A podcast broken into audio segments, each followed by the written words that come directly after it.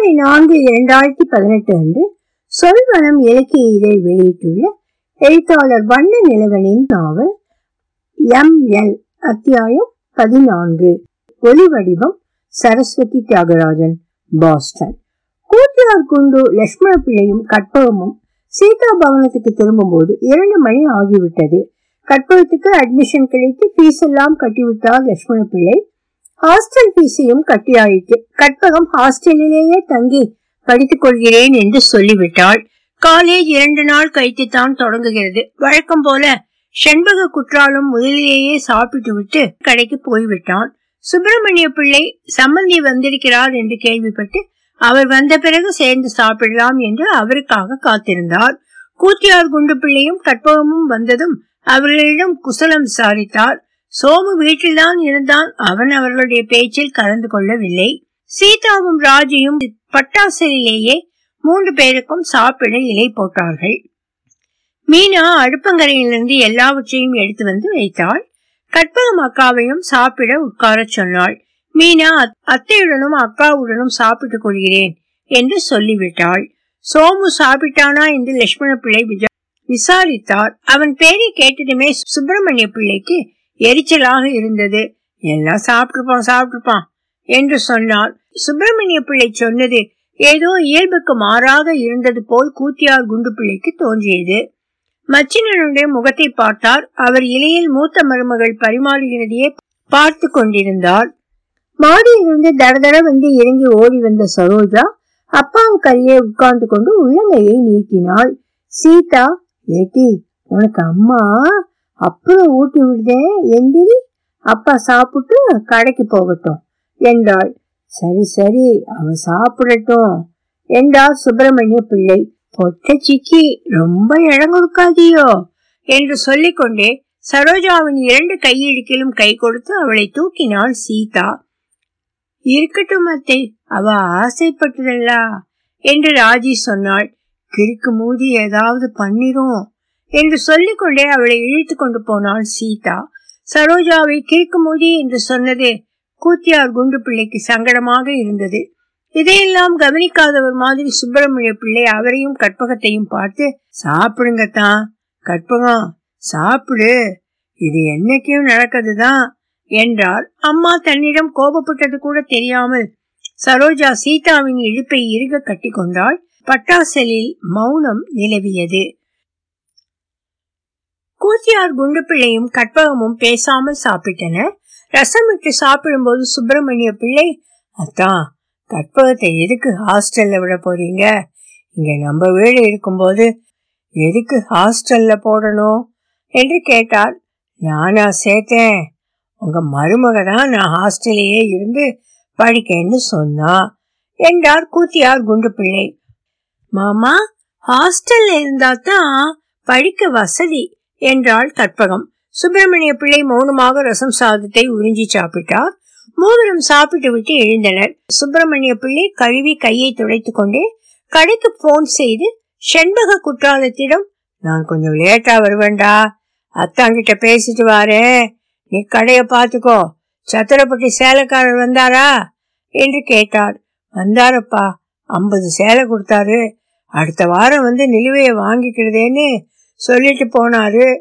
சரி கெட்டு மாமா சாப்பிட்டுட்டு வந்துட்டானா? வந்துட்டான்ப்பா. அவனை செல்லூர் போய் துண்டு எடுத்துட்டு வர சொல்லு. சரிப்பா. ரிசீவரை வைத்து விட்டு மகளிடம் பேசி கொண்டிருந்த கூத்தியார் குண்டு பிள்ளையிடம் வந்தார். அதான் மச்சுக்கு போவோமா? மச்சு கொஞ்சம் குழுகுழுன்னு இருக்கும். என்றார் சுப்பிரமணிய பிள்ளை. லட்சுமண பிள்ளை சிரித்து கொண்டே அவருடன் மாடிக்கு படியேறினார். சீதா இரண்டு மருமகள்களையும் சாப்பிட அழைத்தாள். சரோஜா எல்லோருக்கும் முன்னால் சாப்பிட உட்கார்ந்தாள். கற்பகம் சீதாவிடம் அத்தை நீங்களும் உட்காருங்க. நான் எல்லாருக்கும் பரிமாறுதேன் என்றாள். சரோஜாவின் பக்கத்தில் ஒரு புறம் சீதாவும் இன்னொரு புறம் மீனாவும் உட்கார்ந்தார்கள். மீனாவுக்கு பக்கத்தில் ராஜி உட்கார்ந்தாள். கற்பகம் பாவாடையை தூக்கிச் சொல்லிக் கொண்டு பரிமாற ஆரம்பித்தாள். சோமு கம்யூனிஸ்ட் கட்சி அறிக்கையை திரும்பவும் எடுத்து படித்தான். மாடியில் ஊஞ்சலில் உட்கார்ந்து கொண்டே அத்தானும் மைத்துனரும் பேசிக் கொண்டிருந்தார்கள். ஒரு பத்து நிமிஷம் பேசிக் கொண்டிருந்து விட்டு சுப்பிரமணிய பிள்ளை கடைக்கு புறப்பட்டார். கீழே இறங்கி வந்தவர் நேரே சோமு இருந்த அறைக்கு சென்றார். சோமு அப்பாவை பார்த்ததும் புஸ்தகத்தை மூடினான். அவனுக்கு எதிரே நின்று கொண்டு ஏண்டா எப்பவும் புஸ்தகமும் கையுமாவே இருந்தா? நமக்கு சரிப்பட்டு வருமா? கடைப்பக்கமும் வரமாட்டேங்க. நீ என்ன செய்ய போற? என்று கேட்டார். எனக்கு கடையெல்லாம் ஒத்து வராதுப்பா. அரசியல் தான் எனக்கு இன்ட்ரெஸ்ட்பா என்றான் சோமு. சுப்பிரமணிய பிள்ளை ஆச்சரியப்பட்டார். என்னடா சொல்லுதே? கட்சியில சேரலான்னு இருக்கேன்பா கட்சியில சேர்ந்து என்ன பண்ண போற? ஜனங்களுக்கு ஏதாவது செய்யணும்னு தோணுதப்பா. அரசியல்லாம் உனக்கு சரிப்பட்டு வராது. நம்ம கையில வியாபாரம் இருக்கு. அதை கவனிக்கதை விட்டுட்டு அரசியல் அது இதுங்கிறிய. அதுக்கு தான் அண்ணன் இருக்கானே. சுப்பிரமணிய பிள்ளைக்கு என்ன சொல்வதென்று தெரியவில்லை. அரசியல் எல்லாம் சம்பாத்தியம் பண்ண தெரியாதுடா உனக்கு. நான் சம்பாதிக்கிறதுக்காக அரசியலுக்கு போகல. பின்ன சம்பாதிக்காம என்ன பண்ண போற? உனக்குன்னு ஒருத்தி இருக்கா. அவளுக்காக சம்பாதிக்காண்டாமடா. அப்பா எனக்கு சம்பாத்தியம் எல்லாம் பண்ண தெரியாதுப்பா. என்னை வழியில விட்டுடுங்கப்பா. அதற்கு மேல் அவனை வற்புறுத்தினால் கோபித்துக் கொள்வான் என்று தோன்றியது அவருக்கு. எப்படியும் கூத்தியார் குண்டத்தான் இரண்டு நாள் இங்கேதான் இருப்பார். அவரிடம் சொல்லி மகனுக்கு புத்தி சொல்ல சொல்லலாம் என்று நினைத்தார். எப்படியோ போ என்று சொல்லிவிட்டு அறையை விட்டு வெளியே போனார். கம்யூனிஸ்ட் கட்சி ஆபீஸின் முன்னணியில் நாற்காலிகள் தாறுமாறாக கிடந்தன. உட்கார்ந்து பேசிக் கொண்டிருந்த ஆட்கள் அவற்றை அப்படியே விட்டுவிட்டு சென்றிருந்தார்கள். அது ஒரு பழைய வீடுதான். கட்சிக்காக வாடகைக்கு எடுத்து போட்டிருந்தது. வரிசையாக அறைகள் அடுக்கடுக்காக இருந்தன. முன்னறையில் ஒரு மூலையில் மண்பானையில் தண்ணீர் இருந்தது. சுவர்கள் எல்லாம் காரை பெயர்ந்து விழுந்த செங்கல்கள் தெரிந்தன. சில அறைகளில் ஒட்டப்பட்டிருந்த பழைய கட்சி போஸ்டர்கள் கிழிக்கப்படாமலே இருந்தன. ஓரளவு சதுரமாக இருந்த ஒரு அறையில்தான் வடக்கு ஓரத்தில் ஒரு பழைய மேஜையையும் நாற்காலியையும் போட்டு நாராயணன் உட்கார்ந்திருந்தான். வேறு இரண்டு மேஜைகளும் நாற்காலிகளும் கூட கிடந்தன. ஒன்றில் பரமேஸ்வரன் வந்தால் உட்காருவார். நாராயணுக்கு அருகில் ஒரு பழைய ஸ்டீல் பீரோ இருந்தது. அதன் மீது செவ்வானம் என்று எழுதப்பட்டிருந்தது. அதற்கு சாவி கிடையாது. திண்டுக்கல் ரோட்டில் இருந்த பிரஸில் தான் செவ்வானம் அச்சாயிற்று. மாதா மாதம் எப்படியும் பத்து பதினைந்து தேதிக்குள் செவ்வானம் வெளிவந்துவிடும். இரண்டு கவிதைகளுக்கான ப்ரூஃப் பிரஸில் இருந்து வந்தது. அது மேஜை மீது கிடந்தது. மேஜையின் ஒரு ஓரத்தில் கத்தை பேப்பர்களை அடுக்கி வைத்திருந்தான் நாராயணன். வீட்டிலிருந்து எடுத்து வந்திருந்த சாப்பாட்டை அப்போதுதான் சாப்பிட்டு முடித்துவிட்டு பாத்திரத்தை கழுவி எதிர் மேஜை மீது காய வைத்திருந்தாள். ஆபீஸ் செக்ரட்டரி கனகசபை காலை மேஜையின் மீது போட்டு தூங்கிக் கொண்டிருந்தார் அவருக்கு பின்னால் சுவரில் இருந்த அலமாரியில் பைண்ட் வால்யூம்கள் இருந்தன. அவற்றில் ஒரே நூலாம்படியும் தூசியும் நாராயணனுக்கு மத்தியானம் சாப்பிட்டதும் ஒரு டீ குடிக்க வேண்டும் டவுன் ஹால் ரோடில் போய் டீ குடித்து விட்டு வருவான். கையில் துட்டு இல்லாவிட்டாலும் நாகராஜ் கடையில் கடன் சொல்லி டீ குடிக்கலாம். டீ குடிப்பதற்காக புறப்பட்ட போது சுந்தரி குழந்தையை தோளில் போட்டுக்கொண்டு அவசர அவசரமாக உள்ளே வந்தாள். அவளை பார்த்ததும் நாராயணனுக்கு ஆச்சரியமாக இருந்தது. என்ன சுந்தரி அவசரமாக வர? பிள்ளைக்கு உடம்பு காயுது.